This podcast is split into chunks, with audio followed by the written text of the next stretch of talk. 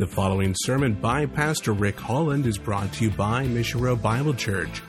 For more information, visit missionroadbiblechurch.com. Take your Bibles and turn to Deuteronomy chapter 5. We'll continue in our study of the Ten Commandments. We've come to the fifth commandment tonight, and I have been given the go ahead and permission from some friends of mine to make sure that I tell you up front this is not going to be a one part sermon. Uh, there's no way we can do all of this in one sermon. We come to the fifth commandment. Very simple commandment, a commandment you have all known for a long time, a commandment you have no doubt given as a parent and no doubt received as a child. Deuteronomy 5, verse 16. Honor your father and your mother as the Lord God has, your, your God has commanded you that your days may be prolonged and that it may go well with you on the land which the Lord your God gives you. I grew up in, uh, is like a long time ago in a galaxy far, far away. And I remember that we didn't get to watch much television, but there was one television show that my, my parents allowed me to stay up and watch. And uh, it started with the familiar terms space, the Final Frontier was Star Trek. I was a Trekkie before it was even cool to be a Trekkie. I used to remember the, the, the epic special effects of Star Trek. That tells you a little bit about my age.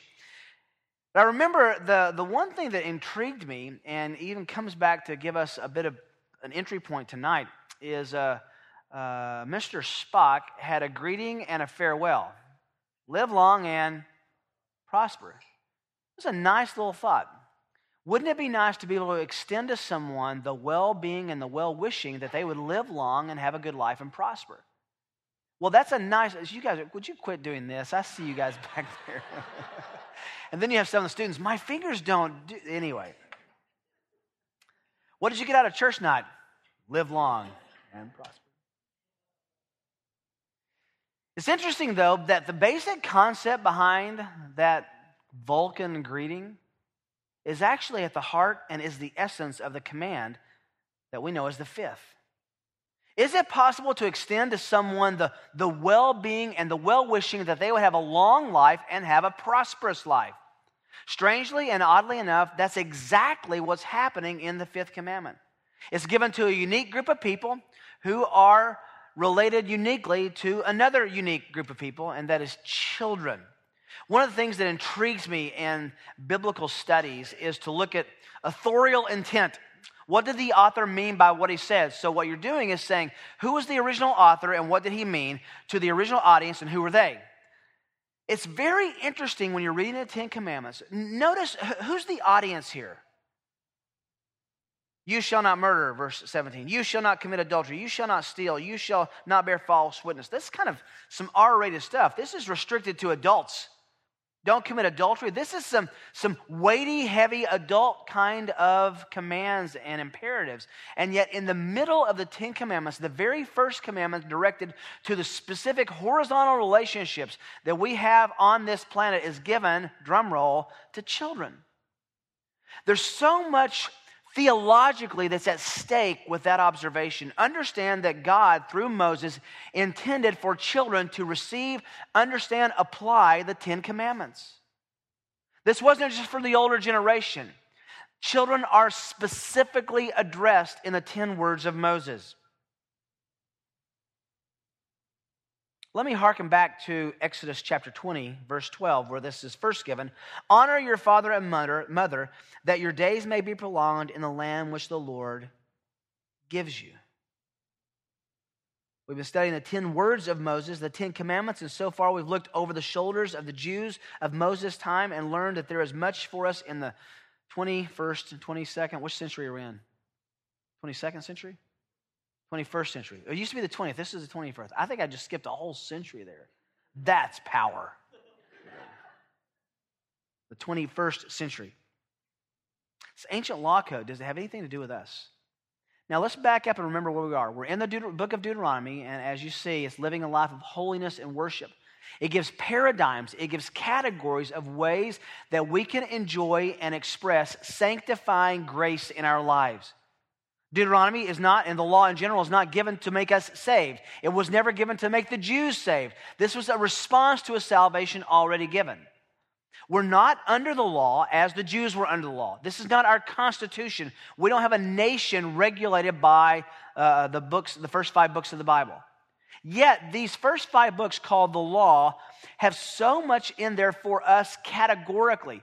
We have to ask do we just rip these first uh, five books, actually, the, the whole Older Testament, rip it out of our Bibles as New Testament believers? Does the law have anything to do with us? And the answer is we're not under law as a system of a theocracy. We're not living with God as king in Israel. We are living with God as our personal king as Christians. And therefore, we can see something of his heart, something of his expectations when we look at the law. As we've said over and over, you can really find out what we're to do with the law by looking at Matthew 22, verse 34, when Jesus said, All contained, all that's contained in the law and prophets comes down to two simple dimensions, right? Love the Lord your God with all your heart, soul, mind, and strength, and love your neighbor as yourself. Every law in the Old Testament finds its way into one of those two categories. So, when we look at the Old Testament law, we're actually looking back at Jesus' summation of God's heart in the entire Old Testament. In the New Testament, Jesus was tested by the Pharisees, and his answer was listen, don't get caught out, uh, up in the minutiae. As I said in Matthew 22, he says, make sure that you understand this is to point you in the direction of God and point you in the direction of loving others. Second most important commandment, though, gets less attention than the first. We are to love the Lord our God with all our heart, soul, mind, strength. We'll get back into that in the next chapter in Deuteronomy 6. We love talking about loving the Lord, but less emphasis is put on what it means to love your neighbor as yourself. The first four commandments primarily target what it means to love the Lord our God. The last six commandments, beginning with the fifth here, begin telling us how to love our neighbor as ourself. Isn't it interesting that the very first commandment on how to love your neighbor as yourself, how to protect the rights of others, is given to children respecting their parents? These commandments are not designed to save us, but to tell us how someone who honors God is to live. Really strikes me as amazing in the 10 words of Moses that as the Holy Spirit pens how we're to look at, at the rights of others, remember we said this is looking out for God's rights and others' rights, that he doesn't start with the starving, the destitute, the disadvantaged, or even the good. It's not surprising. It is surprising, rather, to see that the very first commandment he gives us is dealing with parents. That should tell you something of the accent that God, the Holy Spirit, has put on this vital relationship. Why parents? Well, it's a relationship that all of us have uh, at the very beginning of our lives. It's the most important, the first relationship that we have. It becomes the point of comparison then for every other relationship that will develop in the rest of our lives. We compare them to our moms and our dads. It's the relationship that defines us. Think about it. We're stamped with their genetics. Unless you're adopted, and if you are, praise God for your parents. But unless you're adopted and you don't know your parents, you will see yourself, we'll say, it this way you will see your parents in you more than you ever thought the older you get. Is that not fair to say? I said something to my son today, and I heard Larry Holland speaking through me, stamped with his genetics, protected by their care, taught by their minds, influenced by their habits guided by their morals, shaped by their values. In many ways, this relationship mirrors our relationship to God. It's intended to be a pattern for that. Parents give us protection, care, guidance, and values. God not only understands this, but He designed it. He designed that powerful influence. We are supposed to have the influence of godly parents in our lives. Let me just tell you this, though. Not everyone in this room had the influence of godly parents. Some of you grew up in unbelieving homes. We'll find out in a minute, though, that the command to obey your parents doesn't have a footnote that says if they're right or if they're believers. God understands this powerful influence. His design is to shape us through them, sometimes for our example. And let's face it, and parents, we need to face that our children will do this too. Sometimes we come to the point where we think about things and do things not because that's what our parents did, but because we don't want to do what our parents did. Let's dive into this passage, and we're going to find some interesting implications as we um, just figure it out. There's so much in this passage. As I said, we're going to, we're going to take a couple weeks to get through it. I want to discover with you two prescriptions for a life of blessing. That's what's at stake here. Two prescriptions for a life of blessings given to children. And we'll find out what the implications of those for us as adults are as well. Two prescriptions for a life of blessings. When the fifth commandment is repeated in Deuteronomy from Exodus chapter 20, there's the little added phrase, that it may go well with you. That's not given in Exodus. Here, Moses expounding on that says, that it may go well with you, live long and prosper. In other words, this is how you can live a life, have a life that's blessed by God. Let's look at this first prescription, and here's what's interesting this prescription is given specifically to children, but let me give you some fair warning. We'll have some things to say at the end about those of us who are parents as well. Children, he addresses prescription number one for how to have a life of blessing is this honor your parents with caring devotion. Honor your parents with caring devotion. Would you notice the first word uh, if does not appear in the verse. First one is not if. It doesn't read, honor your father and mother if anything. Honor your father and mother if they're believers. It doesn't say that. Honor your father and mother if you're living at home. It doesn't say that. What does that mean for adult children? Honor your parents if you're young. It doesn't say that. Honor your parents if you agree with them. It doesn't say that. Honor your parents if it's in your best interest. It doesn't say that. Honor your parents if you think they're right. It definitely doesn't say that. It says honor your parents. And let's skip ahead. In Ephesians, he adds the word obey. Honor and obey your parents. What does it mean to honor here in the text? The word for honor is the, one of the most important words in the Bible. It's the word kavod. It literally means, you ready for this? Glorify your parents. It's the same word that we use to glorify God. Give your parents glory. Ascribe to them worth and value and honor by obedience. Usually it's reserved for our attitude about God, but God Himself puts here the emphasis on our glorifying, that's the Hebrew word, our parents. To glorify or honor means to assign weight to something. Now, don't go home and tell your mom, I'm assigning weight to you. But it literally means to see something as valuable and heavy. Something had more glory, and it still does in our day of metallurgy today. Something has more glory if it's heavier. The meaning of the Hebrew word has to do with assigning the proper and appropriate position in your life to your parents. That's what it has to do with. The Jewish commentator Tigay says of this word, it includes respect, adherence to their teaching, forbids hitting, insulting, and behaving disrespectfully toward them, and misappropriating their property. Proverbs 4 8 indicates that the word means to prize highly, and Psalm 91 5 uses it as showing affection. Let's get even more specific. How can you, children, honor your parents with caring devotion? I think at least by four ways generally. Let's kind of break this down. How can you do that? First, by respecting them, by giving your honor, but by giving your parents respect. It might sound a bit strange, but, but the heart of respecting your parents is strangely enough, fearing them.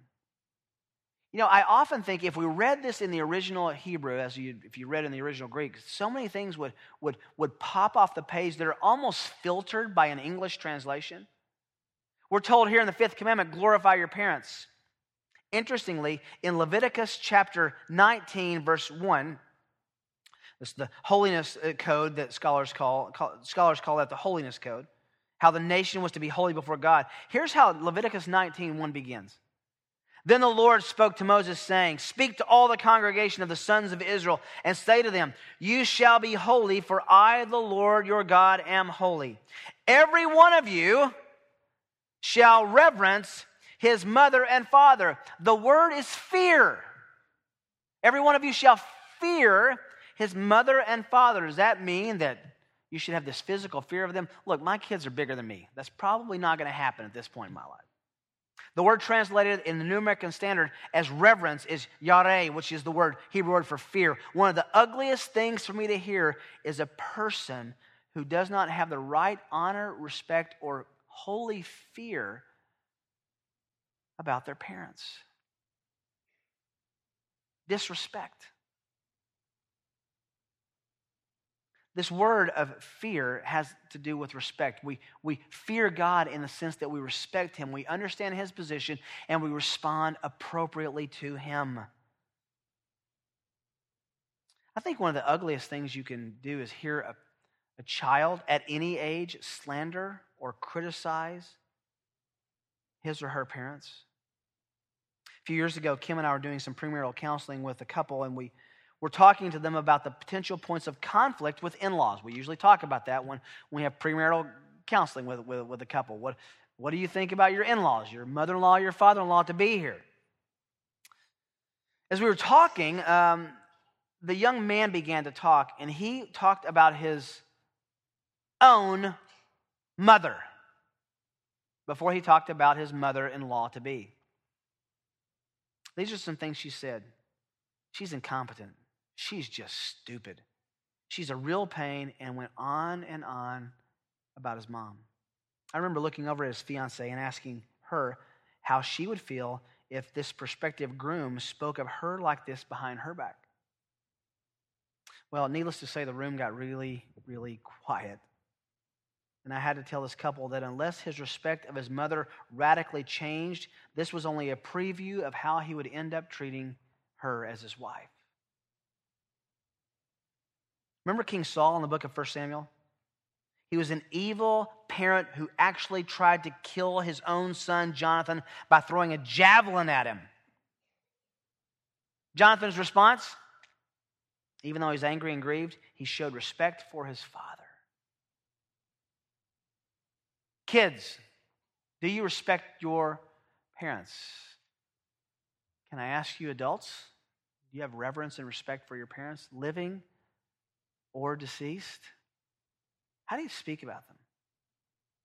And make sure you understand how we speak about our parents is contagious with our kids on how they'll end up speaking about us. By respecting them. How else? Well, by loving them. By loving them. I get this from Jesus' words, and he said in Matthew 22 that the second commandment is about loving your neighbor as yourself. This is the first uh, uh, in the, the neighbor commandments, the fifth commandment. What does it mean to love your parents? Simply put, you look out for their best interests even above your own. That's what it means to love your parents, kids. You look out for your parents' best interests, even and especially if it's above your own interests.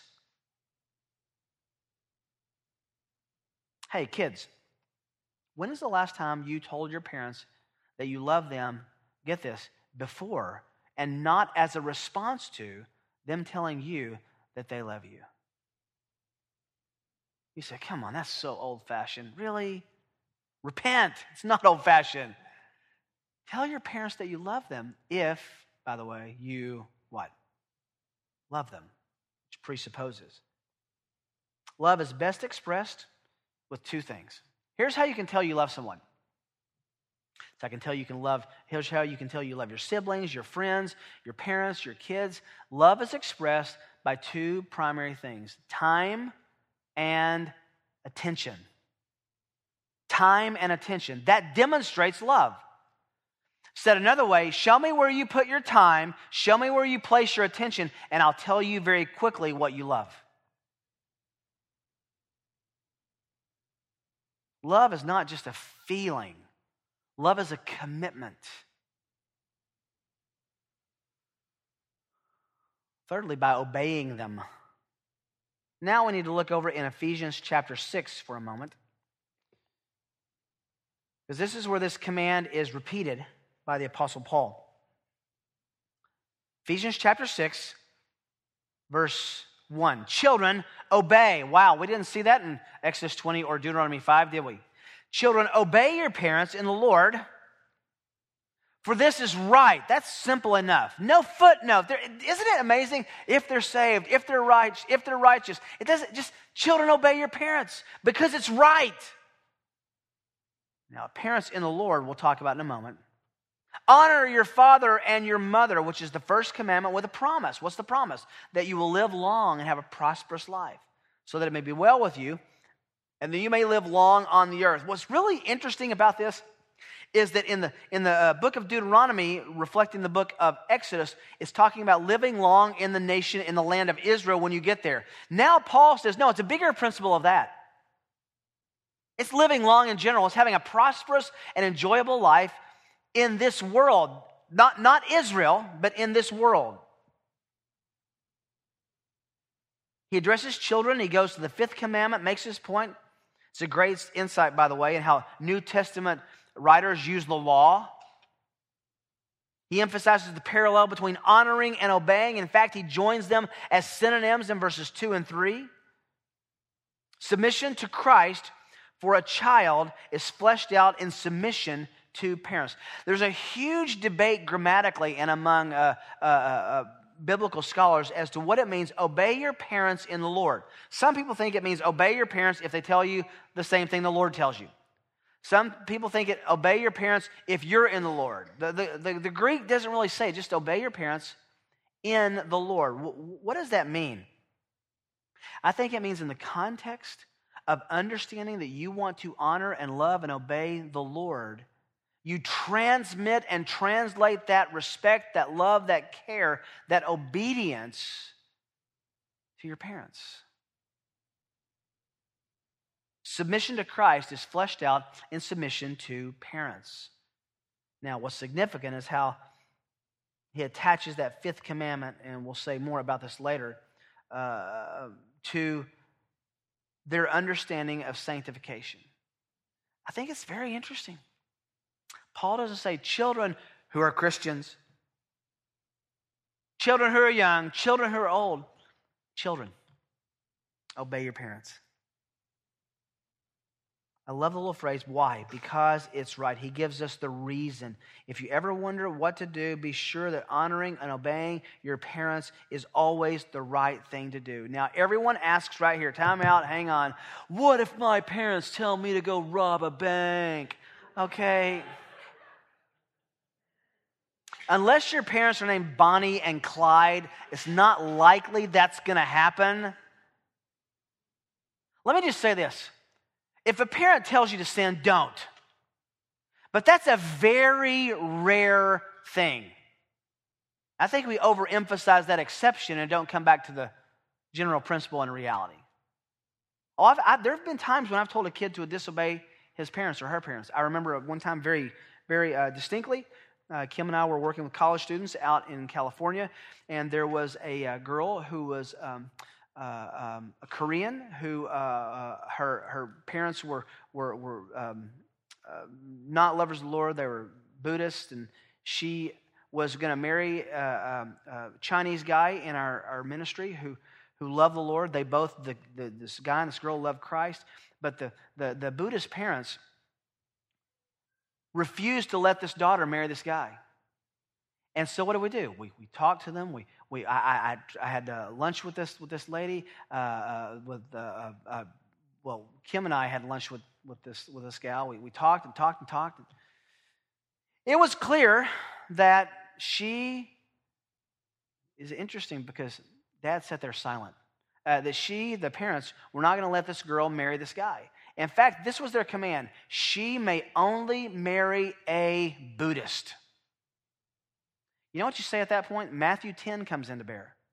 Sometimes the gospel divides even children and their parents. And you take the higher standard than them, but that's only at the end of a long process. All to say, there are extreme situations when a child should not obey the parent if the parent's telling them to sin. But when you find that out, come and talk to me, come and talk to your pastor or your elders, and we'll discuss that. My suspicion is that won't happen very often. Parent, to your parents telling you to clean your room is not a sin. They're not expressing obsessive compulsive disorder, and, and you're trying to correct them from having this neat house. That's not sin.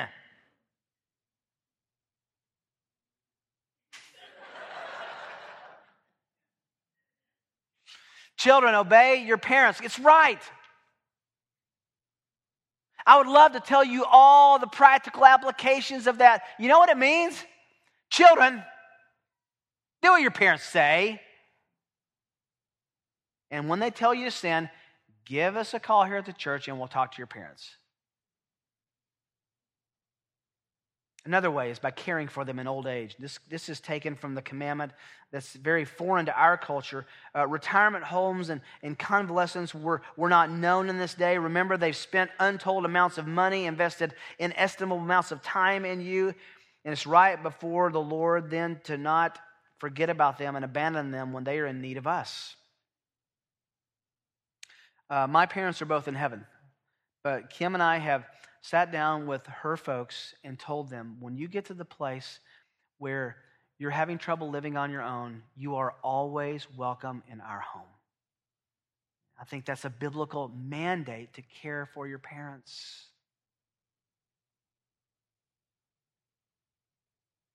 There's a second prescription here I want us to dive into for a few minutes. Enjoy your obedience with promising expectation.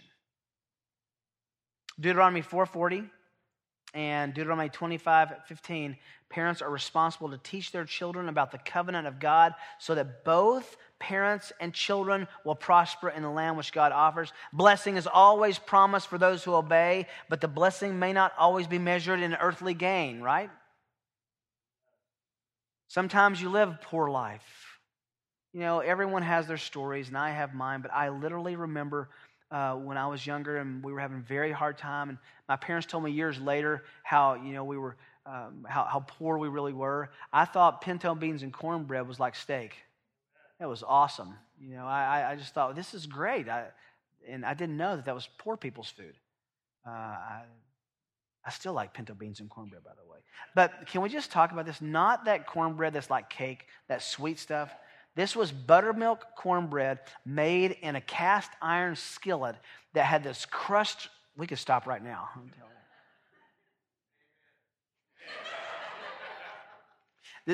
How many people like the, the buttermilk over the sweet? Yeah, the rest of you, the prayer room will be open to my right at the, at the end of the service. So,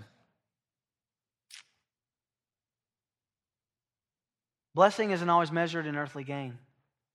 For the Jews at the time of Sinai and Deuteronomy, it meant that they would live to see and enjoy the promised land. But what are we to do with such a promise? Now we're back in Ephesians chapter 6. Paul quotes this fifth commandment, the Deuteronomy version, not the Exodus version, that it may be well with you that you'll live long on the earth. And the point is not the inheritance of the Palestinian real estate, rather, the general principle that blessings flow from obedience to your parents. Now, I want to say a lot more about what it means to obey your parents in our next study, because I'm going to bring some things in. What if you disagree with your parents? Do you have to obey all the time without any pushback, without any discussion, without any appeal? Absolutely not. There are biblical patterns for appealing to authority and appealing to your parents in a godly way. We'll talk about that. But just for a second, I want to talk about obeying your parents in the context of the parents who we are to obey. Look at the next verse in Ephesians chapter 6. Children, obey your parents, honor them. Next verse. Fathers, do not provoke your children to anger, but bring them up in the admonition or the discipline or instru- uh, and the instruction of the Lord. Now, kids, students, people who have younger generationness, we're going to talk more about obedience in a whole sermon in the next study. And we're going to talk about what it means when you disagree with your parents. How do you, how do you move forward with that? But let's for a second talk about parents for a minute. Parents are assigned the task of making the fifth commandment easier than difficult. Parents, are you an easy father or mother to obey, to honor, to respect? This calls for the way that we call for obedience. And the way we call for obedience matters. It matters a lot. Paul told the Ephesians back in chapter 5, verse 1 be imitators of God. We learned this morning that powerful parenting principle that stands out in Romans chapter 2, verse 4. When God is wooing us, what does he say? The kindness of God leads us to repentance. Can we say it again? You cannot bad attitude a kid into a good attitude. Parents are demanded a level of godliness, a level of godly acumen that makes obedience make sense. It's remarkable when you study the New Testament epistles how much data, how much apparatus and footnoting, as it were, is given to commandments. The reasons for obeying, obeying are, are given, the blessings of obeying are given, the motivations for obeying are given. It's not just willy nilly, do this because I said so. Not every time when a kid says, Why, is that a bad question? My dad had the only staple answer for that. Probably your dad too, right? Dad, why do I have to do that? Because I said so. Now, that's enough. Remember Ephesians chapter 2, verse uh, chapter 6, verse uh, 1, because you have to obey because it's right. But I think it it's godly. It behooves parents to tell children why they should obey. It's given right here. You know what? It'll be well with you. It will be better for you if you obey me than if you don't. You want to see some examples? Let's read the Old Testament. Explaining the why of obedience. What is the why of obedience? Number one, it pleases God. You need to know that pleasing me, obeying me, honoring me isn't just so that I'll have stuff to do. It's commanded by God and brings the blessing of God. This is intended for you to learn how to obey God. If we can say it this way, when your kids are young, when our kids are young, the idea is to build a relationship with them and have a relationship with God. And we have a strong relationship with them that they have with us, and not so much with God, is to bring those two together. And the goal of parenting is to do what? Let that go. And they're connected to God. But we don't want to be standing in the way of that by the way we deal with our children. We need to teach them that it pleases God. If you read the book of Proverbs, you learn some major principles in, uh, about parenting. Younger children, especially, need to know this major principle disobedience causes pain. The wages of disobedience is pain. They'll learn someday the wages of disobedience is death. And when you obey, you get blessed. Proverbs teaches us the reward system and the penal system. We punish and reward. Those are both indicated. We can talk more about this another time. Uh, the, the Bible clearly says that a child, a disobedient child's backside is intended for blows. Not intended to, to hurt a child, not intended to, to, uh, to maim a child, but the Bible says that the rod is for a child's backside when he disobeys. I didn't make that up. We'll talk more about that in our next time. We need to teach children, though, that disobedience doesn't go well. If they develop patterns, watch this. If I disobey, if I sin, then I find reward where does that lead them in life? If I cut the system, if I go around the system, if I disobey my parents, and that turns out better for me, that's good. Permissive parenting is equivalent to hating your child. If you spare the rod, you will indeed spoil a child. It doesn't say that specifically in Proverbs, but the principles are everywhere. We also need to teach our kids the other side. Obedience brings blessing. I mean, it's, it's, I think that parents, by and large, Christian parents especially, are so concerned about our kids' sin, as we should be, that we're more concerned with making sure that disobedience is punished than we are making sure that righteous reaches are honored, rewarded, exonerated. It says right here, it will go well with you. Does parents, does it go well with our children when they obey? Or does it just not go bad? Turn over Proverbs chapter 1 for a moment. and I'm really trying to restrain from going on a wild ride through the book of Proverbs on parenting. Let me show you what's very interesting. You know, the book of Proverbs is written not as a parenting manual. Some people mis, misunderstand that. The book of Proverbs was written as a princely manual. This is Solomon talking to his son Rehoboam on how to live life and be a godly king. That raises the standard way more than just a simple parenting manual. This is how to be excellent in every category in every field of your life. I think it's interesting. Look at the introduction, Proverbs 1 1. The Proverbs of Solomon, the son of David, the king of Israel, to know wisdom and instruction, to discern the sayings of understanding, to receive instruction and wise behavior, righteousness, justice, equity, to give prudence to the naive, to the youth, knowledge and discretion. A wise man will hear and increase in learning. A wise man, a man of understanding will acquire wise counsel to understand a proverb and a figure, the words of the wise and their riddles. So that, that's the introduction. Verse 7 the principle of the whole book. The fear of the Lord is the beginning of knowledge. Fools despise wisdom and instruction. That's the opening introduction to the book of Proverbs on how to raise your sons to be excellent. The meat of the book of Proverbs begins in chapter 1, verse 8. What's the very first thing Solomon tees up? Hear, my son, your father's instruction. Oh, it's all about dads, isn't it? Actually, read the next phrase. And do not forsake your mother's teaching. Why?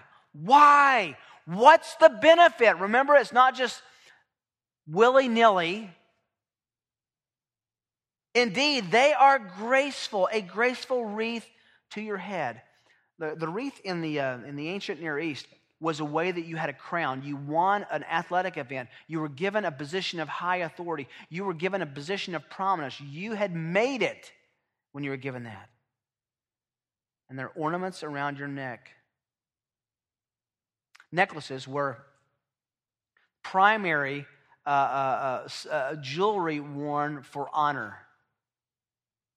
What he's saying is listen to your mom, listen to your dad, you will be honored in the world and by your parents and by God if you do this. This is good. It's going to go well with you if you obey your parents. I just think it's striking that mom and dad are listed in the very first part of Proverbs after the introduction, the first seven verses. What's the first thing he tells us? Listen to mom and dad. Now, I want to give you a confession. I was 16 years old. It was in the months before I was saved. I know where I was sitting. I knew the po- I can still see the poster that was above my bed. I knew exactly where my stereo was. My eight track, sweet eight track stereo was in the corner. I can see it just like it was yesterday. I'd gone to ask my dad. I was just 16. I been, hadn't been driving long. I'd gone to ask my dad if I could go over to a friend's house. It was a horrific downpour. I mean, you've seen these downpours where you can't see, you know, 10 yards in front of you. My dad, who was a cop, my dad said, No. I would like to tell you that I appealed. I didn't appeal, I argued. I debated. I, I would have won Lawyer of the Week award. It was unbelievable, my arguments. Yes, but, yes, but, and I know. Dad, you taught me to drive. If you did your job right, I should be able to do this. Well, he still said no. My dad was also, before he was a, a cop, he was a drill sergeant in the Marine Corps. And he believed in not sparing the rod. Let me just tell you that. I literally, I remember walking into my room. I remember told you how my room was, was set up, sitting on the edge of my, de- my, my bed, and I literally said this in my mind My dad is a complete idiot. What I was saying was, I am sure I know more than my dad. Haven't we all kind of been there? Maybe not as graphic as I just did. I got saved a few months later, okay? Children, it's right to obey your parents. And can I give you just a little instruction, a little insight?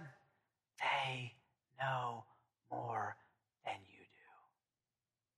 And someday you're going to say, wow, my parents weren't quite the idiots that I thought, especially when your children think that of you.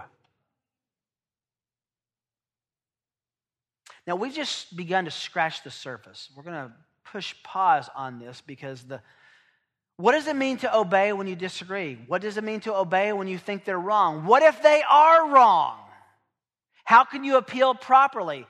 Does children obeying your parents mean that you say, yes, ma'am, yes, sir, every time and don't ever say, no? Uh, can you help me understand? It doesn't mean that at all. But it also means, parents, that we bear some responsibility in shepherding our children and how they can appeal in a godly way. And how, if they win the appeal, which is possible, that we're humble enough to say, you know what, okay, you, you, you can do this. And the Word of God says so much about this process that honors them, honors us, and you know what? Frankly, it lets them, encourages them to grow up and be godly young men and women. One last time, kids, obey your parents. Now, one thing we have to answer, which we only hinted at tonight, we'll come back to, is what if I'm an adult? What, what responsibility do I have to my parents then?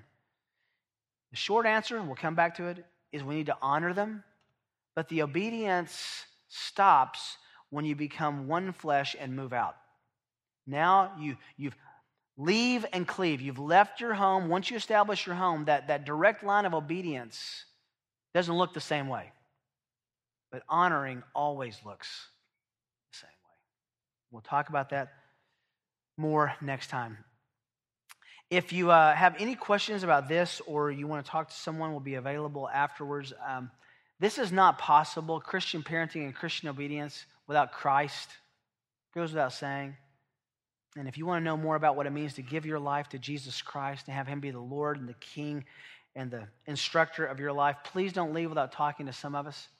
I'm going to pray and then give you some important instructions about what's going to happen in just a minute because you are going to be bad stewards of your money with ice cream. Let's stand together. Father, this is just scratching the surface of what it means for children to obey parents. I'm so thankful for my mom and my dad. I disagreed with them so many times. I was such a pain to them so often. And yet I wish they were here today. Wish they could see my sons. Wish they could know my wife. Give the students, children who are listening to this, perspective that's beyond their years. That to obey you is to grant immeasurable blessing and that your primary obedience you call them to obey you in is obeying their mom and their dad. And Father, please, for those of us who are parents, give us wisdom. You've promised if we lack wisdom, we can ask you. You'll give it generously without reproach. We are asking, Lord, we, we need instruction. We need wisdom. Cause us as parents and as children to see our relationship with one another as a primary reflection of our relationship to you and not something separate.